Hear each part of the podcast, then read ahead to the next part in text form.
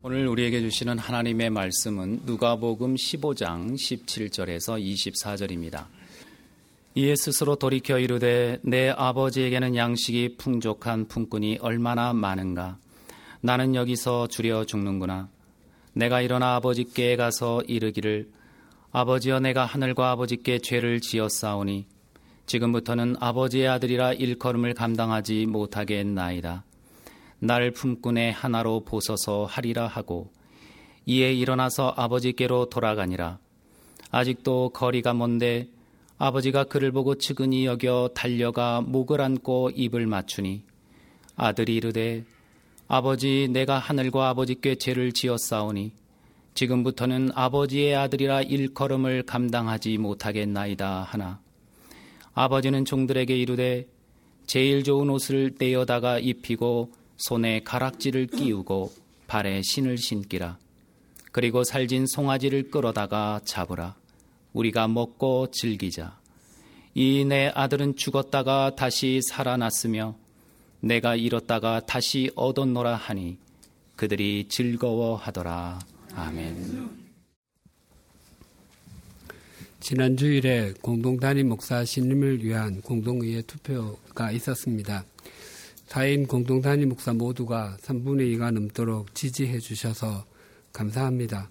저희들은 정말 부족하고 연약합니다. 우리 교회가 소명의 길을 가는데 저희가 바르고 제대로 섬길 수 있도록 기도해 주시고 격려해 주십시오. 감사합니다.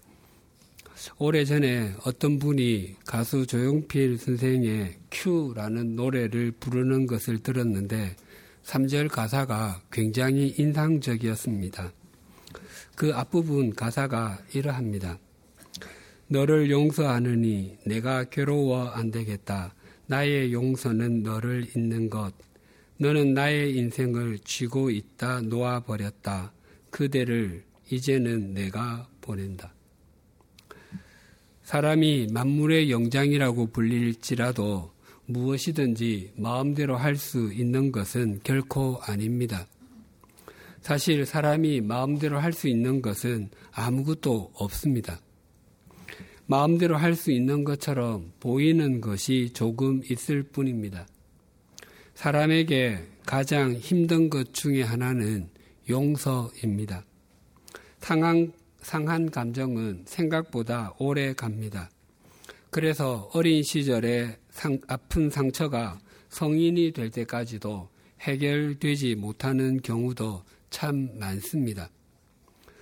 한 번의 만남으로 끝나는 사이에서는 비교적 크게 보이는 일도 금방 잊혀질 수 있습니다. 그러나 자주 만나는 사이, 친밀한 사이 관계인 경우에는 사소하게 보이는 말이나 일이 잊혀지지 아니하고 마음을 고통스럽게 만들기도 합니다. 자동차를 운전하다가 일면식도 없는 사람과 시비가 붙으면 설령 고성이 오간다 할지라도 돌아서면 대부분 있습니다. 기분이 좋지 않을지라도 그것이 자신의 삶에 그렇게 큰 영향을 미치지 못합니다. 그런데 늘 얼굴을 맞대고 살아가야 하는 가족들 사이에는 그렇지가 않습니다.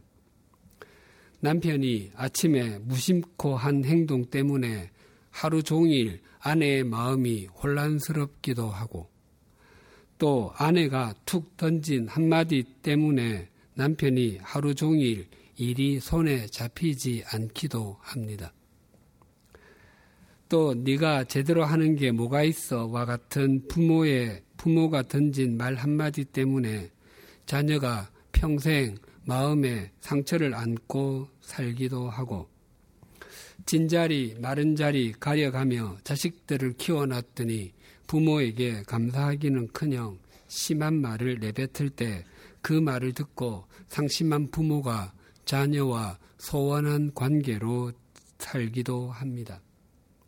그래서 가까이에 있는 사람일수록 또 자주 만나는 사람일수록 예의를 잘 갖추어야 합니다. 말을 생각해서 하고 가려서 할 줄 알아야 하며 행동에서도 상대를 배려할 줄 알아야 합니다. 큐 노래 가사는 너를 용서하느니 내가 괴로워 안 되겠다. 나의 용서는 너를 잇는 것이라고 합니다. 즉, 용서가 나를 위한 것이라고 합니다. 용서하지 못해서 만성 두통, 소화 불량, 위궤양과 같은 질병을 앓는 사람들이 의외 로 많습니다. 그렇게 본다면 용서는 틀림없이 자신을 위한 것입니다. 그러나 진정한 용서는 상대를 인격적으로 보고 그 인생을 하나님 앞에 세우는 데 있습니다. 즉, 용서는 나를 위한 것이 아니라 철저하게 상대를 위한 것입니다. 그 과정 속에서 내게는 말할 수 없는 참담함이 있을 수도 있습니다. 그럼에도 불구하고 상대를 위해서 나를 접는 것이 용서입니다. 그 후에 자유함이 있습니다. 예수님께서 공생애를 시작하시면서 제자들을 12명 부르셨습니다. 그리고 그들과 함께 3년을 보내셨습니다. 예수님의 사역은 다수를 무시하지 않으시면서도 이 12명에게 집중하는 사역이었습니다. 그럼에도 불구하고 한 제자는 스승을 팔고 스스로 제 곳으로 가버리고 말았고 가장 열심히 따라다녔던 제자는 예수님을 모른다고 사람들 앞에서 부인했습니다. 그리고 예수님께서 십자가에 달려 돌아가시자 그들은 뿔뿔이 흩어져 본업으로 돌아가고 말았습니다.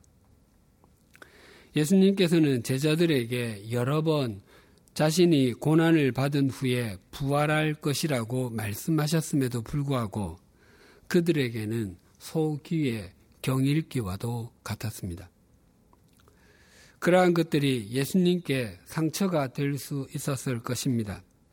그럼에도 불구하고 어부 출신의 제자들이 본업으로 돌아가 밤새도록 그물질을 했음에도 아무것도 잡지 못했을 때 예수님께서는 그물을 배 오른편에 던지라고 말씀하시며 그들에게 만선의 기쁨을 누리게 해 주셨습니다.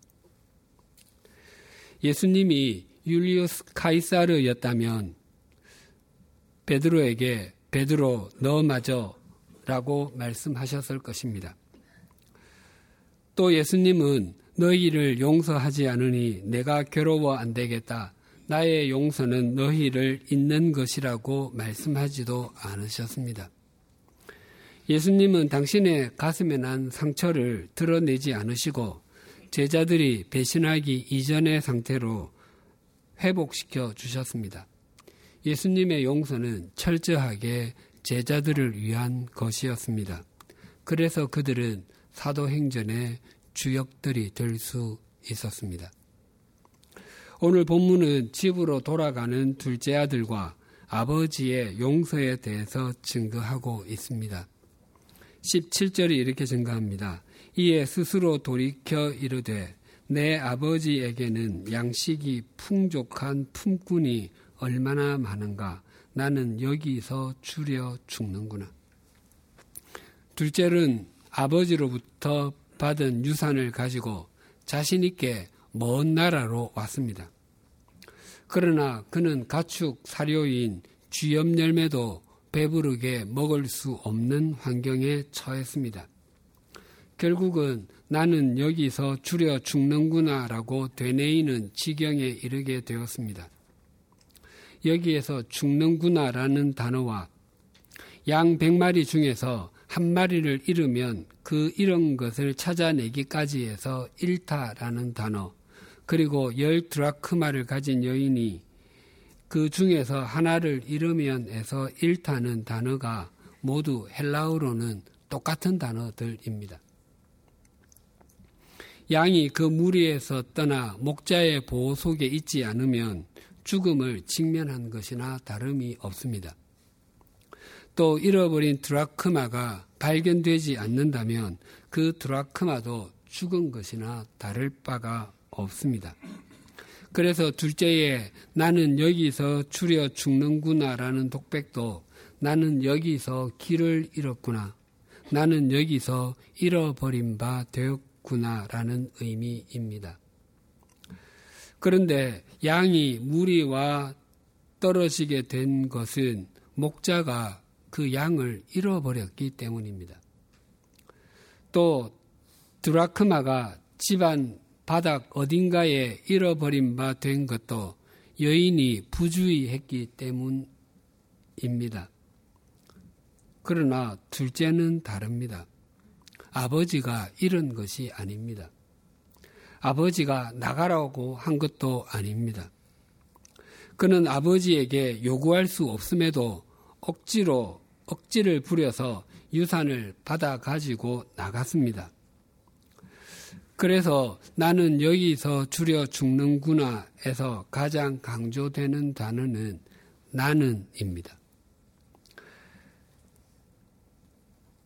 언어가 고대에는 현대처럼 세밀하게 발달하지 못했습니다. 그래서 히브리어와 헬라어, 헬라어는 그 동사에 주어의 인칭과 수가 다 나타나기 때문에 주어가 대명사인 경우에는 주어를 사용하지 않았습니다. 다만 그 주어를 강조해야 할 필요가 있을 때는 주어가 대명사이어도 사용했습니다. 그래서 나는 여기서 줄여 죽는구나라는 문장을 주어를 강조해서 표현하면 나는 나를 여기서 줄여 죽게 만든 것은 바로 나 자신이다 라는 문장이 됩니다. 그리고 둘째가 갔던 그 나라에 큰 흉년이 들었습니다. 여기서 흉년이라는 단어와 둘째의 고백, 나는 여기서 줄여 죽는구나에서 줄임이 같은 단어입니다. 둘째가 갔던 그 나라에만 흉년이 들었던 것이 아니라 둘째의 인생에도 큰 흉년이 들었던 것이었습니다. 큰 흉년이 들어 돼지가 먹는 쥐염 열매조차 주는 사람이 없고 굶주린 배를 움켜쥐는 상태가 되었을 때 둘째는 비로소 아버지의 집을 생각하게 되었습니다. 아버지의 집에서 일하는 품꾼들도 자신보다 더 훨씬 풍성하게 산다는 것을 깨달았습니다. 둘째가 나는 여기서 줄여 죽는구나라고 독백을 하는데 사람이 스스로의 능력으로 아무리 깊이 생각해도 그 한계는 여기입니다. 그러나 그리스도인은 여기가 끝이 아니라 거기가 있다는 것을 아는 사람들입니다.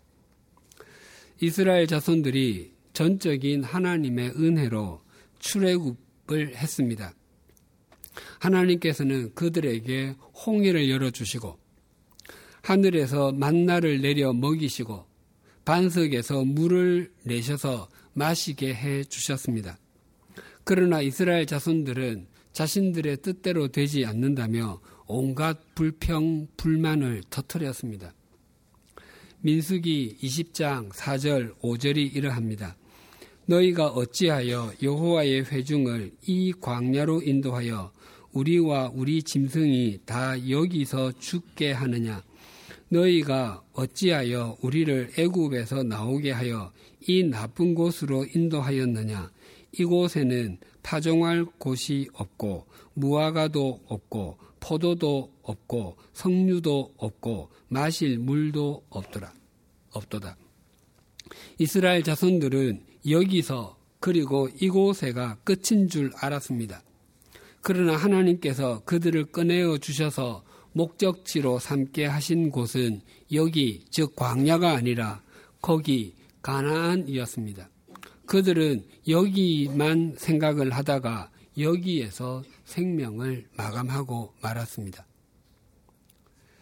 둘째가 여기서만 생각하고 있었다면 그는 평생 이 집, 저 집을 바꾸어 가며 돼지를 치는 삶을 살다가 생을 마감했을 것입니다.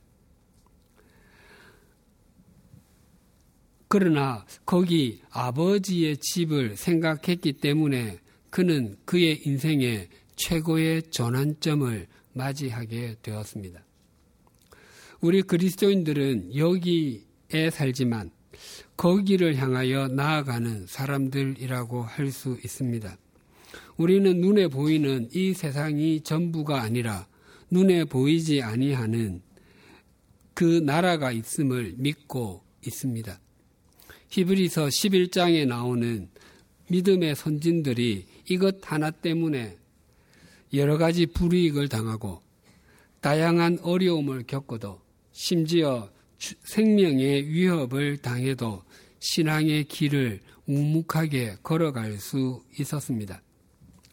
아무리 이 땅에서 잘 먹고 다른 사람들이 부러워하는 삶을 산다고 할지라도 눈에 보이지 아니하는 거기를 목적 삼지 않는다면 바른 그리스도인이라 말할 수 없습니다. 둘째가 이전의 삶의 마침표를 찍고 아버지께로 돌아갔을 때 아버지의 반응이 이러하였습니다. 20절 하반절이 이렇게 증가합니다. 아직도 거리가 먼데 아버지가 그를 보고 측은히 여겨 달려가 목을 안고 입을 맞추니 둘째가 아주 먼 곳에서부터 걸어오고 있었습니다. 그런데 그가 아버지를 먼저 본 것이 아니라 아버지가 먼저 보았습니다. 어린 시절의 친구를 나이가 들어서 만나면 잘 알아보지 못하는 경우가 많습니다.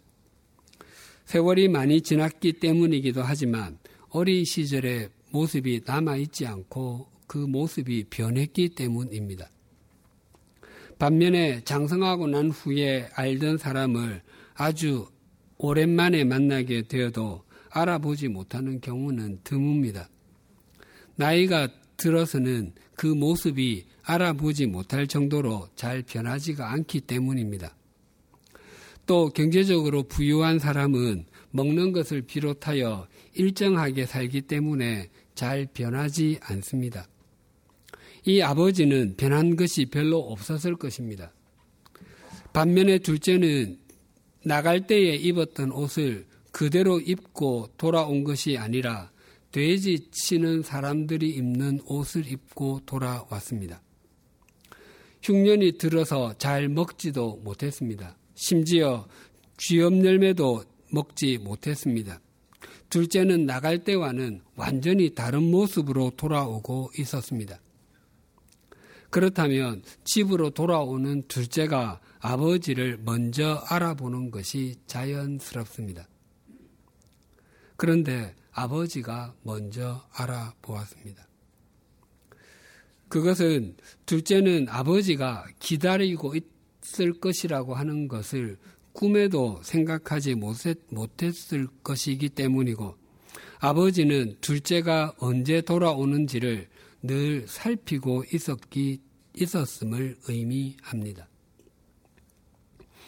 둘째가 유산을 가지고 먼 나라로 가서 인생을 허랑방탕하게 낭비하고 있을 때에도 또 그곳에 흉년이 들어 먹을 것을 찾기 위해서 이곳 저곳을 기웃거릴 때에도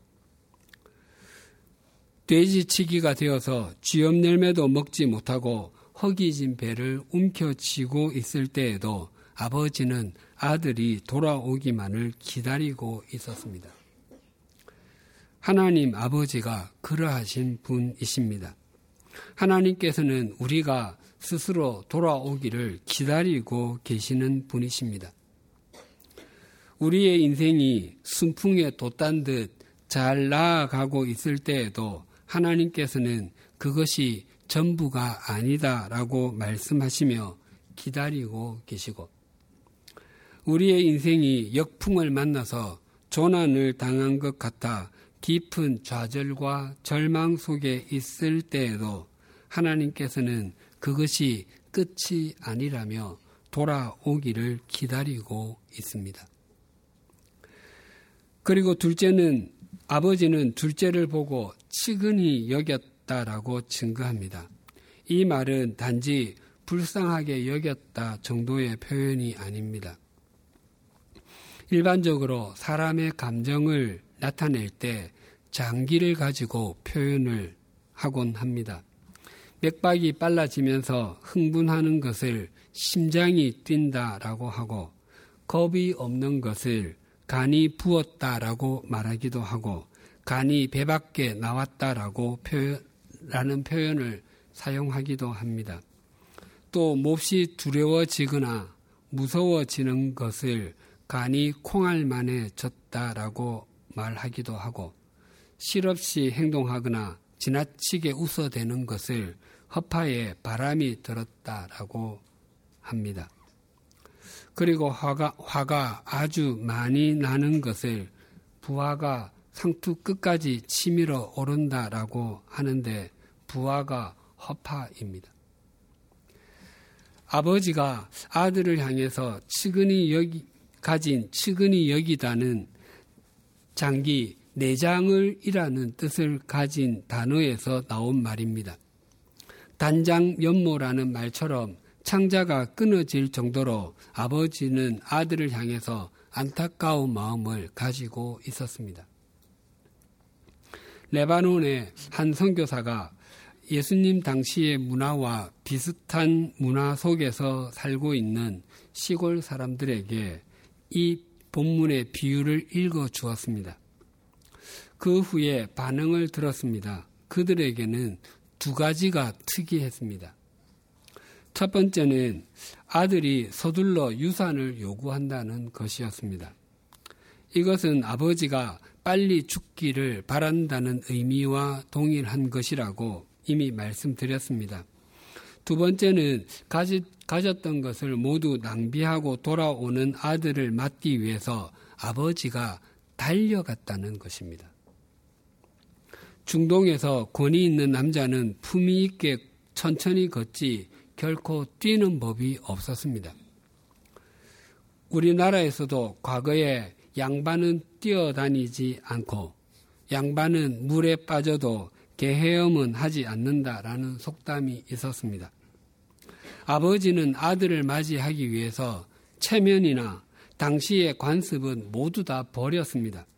돌아온 아들을 맞이하는데 그 어떤 장애물도 있을 수가 없었던 것입니다. 또 아버지는 아들을 껴안고 입맞춤을 했습니다. 이것도 우리말로는 어감이 정확하게 오지 않는데 아주 꼭 껴안고 격렬하게 입을 맞추었다는 뜻입니다. 형들의 모함으로 애굽으로 팔려갔던 요셉은 그곳에서 총리가 되어서 22년 만에 형들을 다시 만났습니다. 하지만 요셉은 동생 베냐민이 잘 있는지가 궁금했습니다. 그래서 여러 확인 과정을 거쳐서 마침내 베냐민을 만나게 되었습니다. 그 장면을 창세기 45장 14절이 이렇게 증거합니다.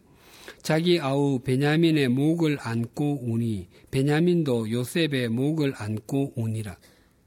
야곱에게는 아들 12명과 딸한 명이 있었지만 모두 한 아내에게서 태어난 것은 아니었습니다.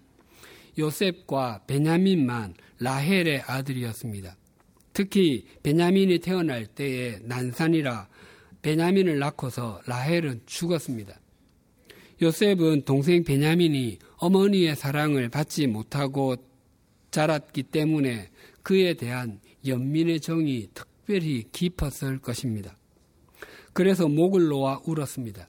이 모습이 집으로 돌아오는 둘째에게 달려가서 목을 안고 입을 맞추는 아버지의 모습과 같습니다. 둘째가 아무리 과거의 잘못된 삶을 뉘우치고 돌아왔다 할지라도 만약 아버지가 좋은 분이 아니셨다면 그 결심은 허사였을 것입니다. 그러나 그의 아버지는 그가 생각하는 것보다 훨씬 더 인자한 분이었습니다. 우리가 생각하는 하나님보다 실제의 하나님은 훨씬 더 따뜻하시고 인자하신 분이십니다. 우리가 하나님을 향해서 우리의 방향을 바꾸기만 하면 하나님은 언제나 우리를 향해 달려오시는 분이십니다. 한신대학교 목회 상담학 교수를 지낸 정태기 목사님의 내면 세계의 치유라는 책에 보면 이런 상담 내용이 있습니다. 스스로를 김집사라고 소개한 수원에 사는 40대 남자가 찾아와서 자조적인 말투로 저는 돈은 좀 벌었는데 자식 농사는 완전히 망쳤습니다라는 말로 상담을 시작했습니다. 그분에게는 중학교 2학년, 초등학교 6학년, 초등학교 4학년에 다니는 세 아들이 있었는데 아들 모두가 가출을 밥 먹듯이 하고 본드까지 마셨습니다. 아이들이 가출하면 막내만 시내에서 발견되고 나머지 두 아들은 전국구였습니다. 어떤 때는 대구 경찰서에서 또 어떤 때는 목포 경찰서에서 연락이 왔습니다.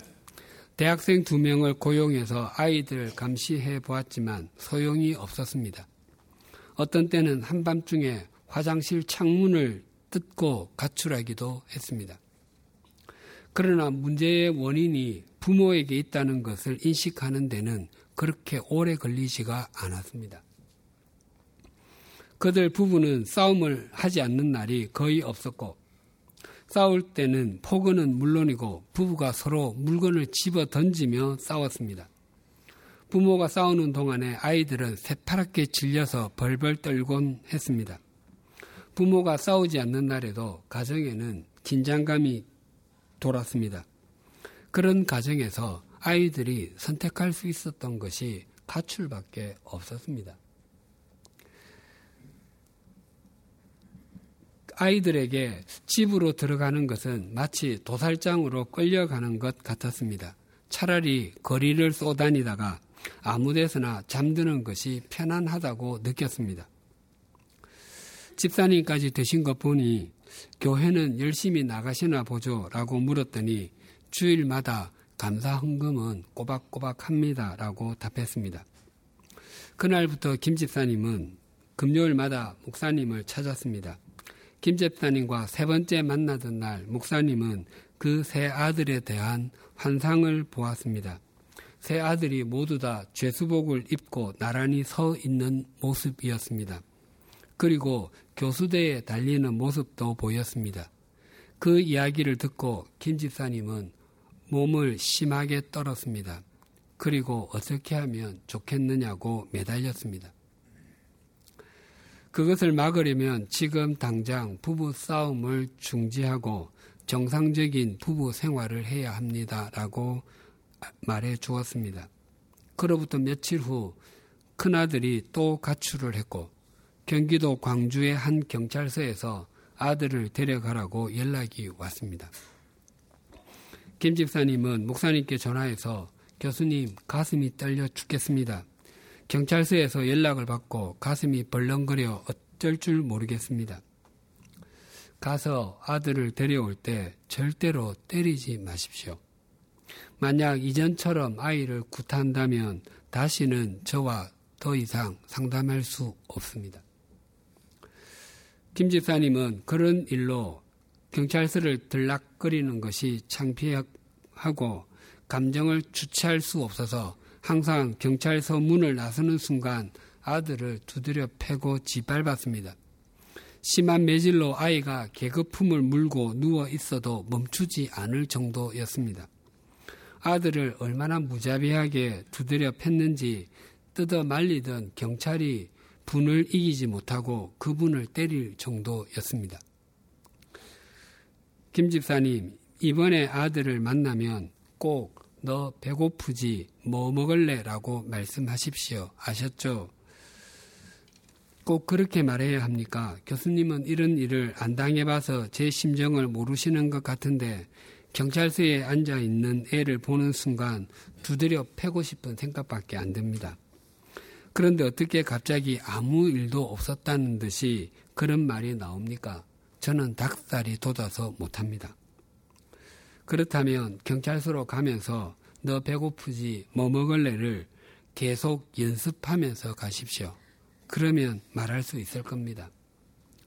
김 집사님은 수백 번도 더 너 배고프지 뭐 먹을래를 연습했습니다. 경찰서에 들어서자 갑자기 목이 메었습니다.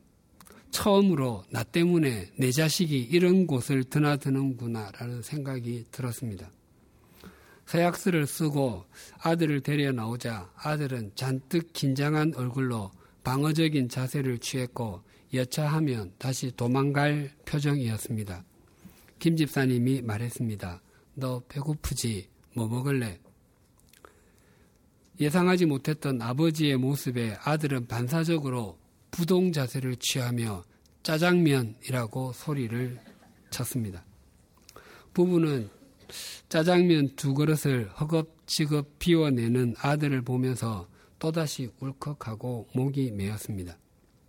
그날부터 부부는 다섯 가지를 실천하기 시작했습니다. 그것은 첫째, 부부가 함께 무릎 꿇고 기도하기. 둘째, 부부가 함께 하루에 두 번씩 찬송하기. 셋째, 부부가 함께 성경 읽기. 넷째, 부부가 함께 시장 보기. 다섯째, 설거지는 반드시 남편이 하기였습니다. 이 모든 것을 아이들이 보는 앞에서 하고 잔소리는 더 이상 하지 않았습니다. 김 집사님은 목사님께 매일의 상황을 보고했습니다. 처음에는 다 죽어가는 목소리로 교수님, 오늘도 죽지 못해서 생쇼를 했습니다. 라고 했는데 3주일쯤 지나자 이렇게 바뀌었습니다. 교수님, 오늘은 쇼가 아니었습니다. 이 소중한 가정을 주신 하나님의 은혜가 얼마나 감사한지요. 시장 바구니를 들고 집사람 뒤를 따라다니면서 울었습니다. 사람들이 쳐다봐도 하나도 부끄럽지가 않았습니다. 설거지 하면서도 울고 가정 예배를 드리면서도 울고 바보처럼 울기만 했습니다. 김 집사님은 처음에는 아들을 살리기 위해서 쇼를 했지만 그 쇼가 진실이 되었습니다. 진실한 마음으로 부부가 서로 챙겨주자 그 부부의 눈에 지금까지 보이지 않았던 가정의 소중함이 보이기 시작했습니다. 3개월 정도 지난 후에 김 집사님은 들뜬 목소리로 전화를 했습니다. 교수님, 이 녀석들이 집을 나갈 생각을 안 합니다. 가정에서 하나님의 나라를 맛보는데 나갈 이유가 없었습니다. 다섯 가지를 실천한 지 9개월 될 무렵에 김 집사님은 평생 한 번도 보지 못했던 광경을 목격했습니다. 새벽에 화장실을 다녀오는데 아들 방에서 불빛이 새어 나왔습니다. 무심코 방문을 열었는데 초등학교 6학년인 둘째는 공부하다가 책상에 엎드린 채 잠이 들어 있었고 중3인 장남은 그때까지 공부를 하고 있었습니다. 9개월 동안 가출하지 않은 것만 해도 신통해 죽겠는데 공부까지 하고 있는 것을 보니 감격이 되었고 눈물이 핑 돌았습니다. 인기적을 느낀 큰아들이 뒤를 돌아보고 아버지께 멋, 멋쩍은 듯이 웃으며 말했습니다. 아빠, 내가 전에는 왜 그랬는지 모르겠어요. 너무 늦게까지 공부하지 마라. 이제 그만 자야지. 몸 상한다. 방문을 닫고 나온 김 집사님은 다시 화장실로 들어가서 엉엉 울었습니다. 하나님, 어떻게 우리 집에 이런 일이, 어찌 이런 행복이 감사합니다. 한계를 가진 아버지가 자식을 위해서 쇼만 해도 자식의 인생이 바뀝니다. 그러나 하나님은 쇼를 하시는 분이 아니라 실제로 긍휼이 풍성하신 분이십니다. 우리가 비록 좌절과 낙담 속에서 하나님을 향하기만 해도 하나님은 충분히 우리의 인생을 아름답게 바꾸어 주실 수 있는 분이십니다. 오늘은 대림절 첫째 주일입니다. 대림절은 죄와 허물로 죽었던 인간을 구원하기 위해서 인간으로 이 땅에 오신 예수님과 다시 오실 예수님을 기다리는 성탄 전 4주간을 가리키는 말입니다. 교회의 모든 절기는 대림절에서부터 시작됩니다. 대림절의 참된 의미는 하나님께서 예수 그리스도를 보내어 주시는 방법으로 우리를 치근히 여겨 달려오시는 분이심을 수용하는 데서 시작됩니다. 올 한 해 그리고 지나온 세월을 돌아보십시오. 하나님께서 우리와 함께 지어져 가 주시기 위해서 체면을 버리시고 우리에게 달려와 주시지 않으셨습니까? 이제는 우리가 달려가야 할 차례입니다.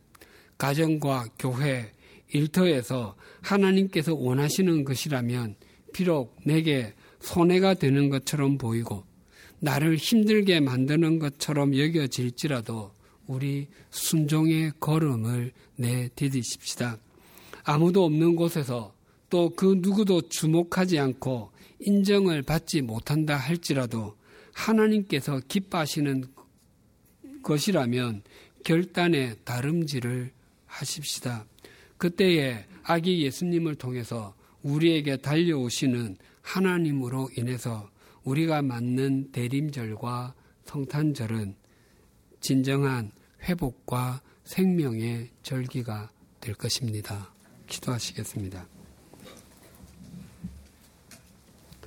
하나님 아버지, 오늘도 말씀을 통해서 하나님은 우리를 긍휼히 여기시는 분이시고 우리를 향해서 달려오는 분이심을 각인하게 해 주셔서 감사합니다. 불완전하고 한계를 가진 육신의 아버지가 자식을 위해서 시험만 해도 자식이 감동받고 그 인생이 바뀌는데 하나님께서는 우리를 살리기 위해서 당신의 아들을 십자가에 죽게 하시며 늘 우리와 동행해 주심에도 변하지 않는 우리의 완악함을 용서하여 주시옵소서. 혹 우리가 가진 것이 좀 있다고 하나님의 도우심이 없이도 살 수 있다고 착각하지 않게 하시고 우리에게 능력이 좀 있다고 하나님의 인도하심이 없이도 살 수 있다고 잘못 생각하는 어리석음에서 벗어나게 하여 주시옵소서. 우리에게 있는 모든 것이 하나님과 사람들을 더 잘 섬기게 하기 위해서 하나님께서 우리에게 맡겨주신 것임을 잊지 않게 하여 주시옵소서. 하나님 아버지 대림절 첫째 주일에 하나님께서 우리를 치근히 여기시며 우리를 향해 달려오시는 분이심을 말씀해 주셔서 감사합니다. 혹 나 자신에 대해서 좌절하고 모든 것이 암울하게 보일지라도 우리에게 아들을 보내어 주시고 달려오시는 하나님만 생각하면 다시 그 자리에서 일어날 수 있게 하시고 다시 새롭게 시작하게 하여 주시옵소서. 그리하여 이 대림절이 회복과 생명의 절기가 되게 하여 주시옵소서. 예수님의 이름으로 기도드립니다. 아멘.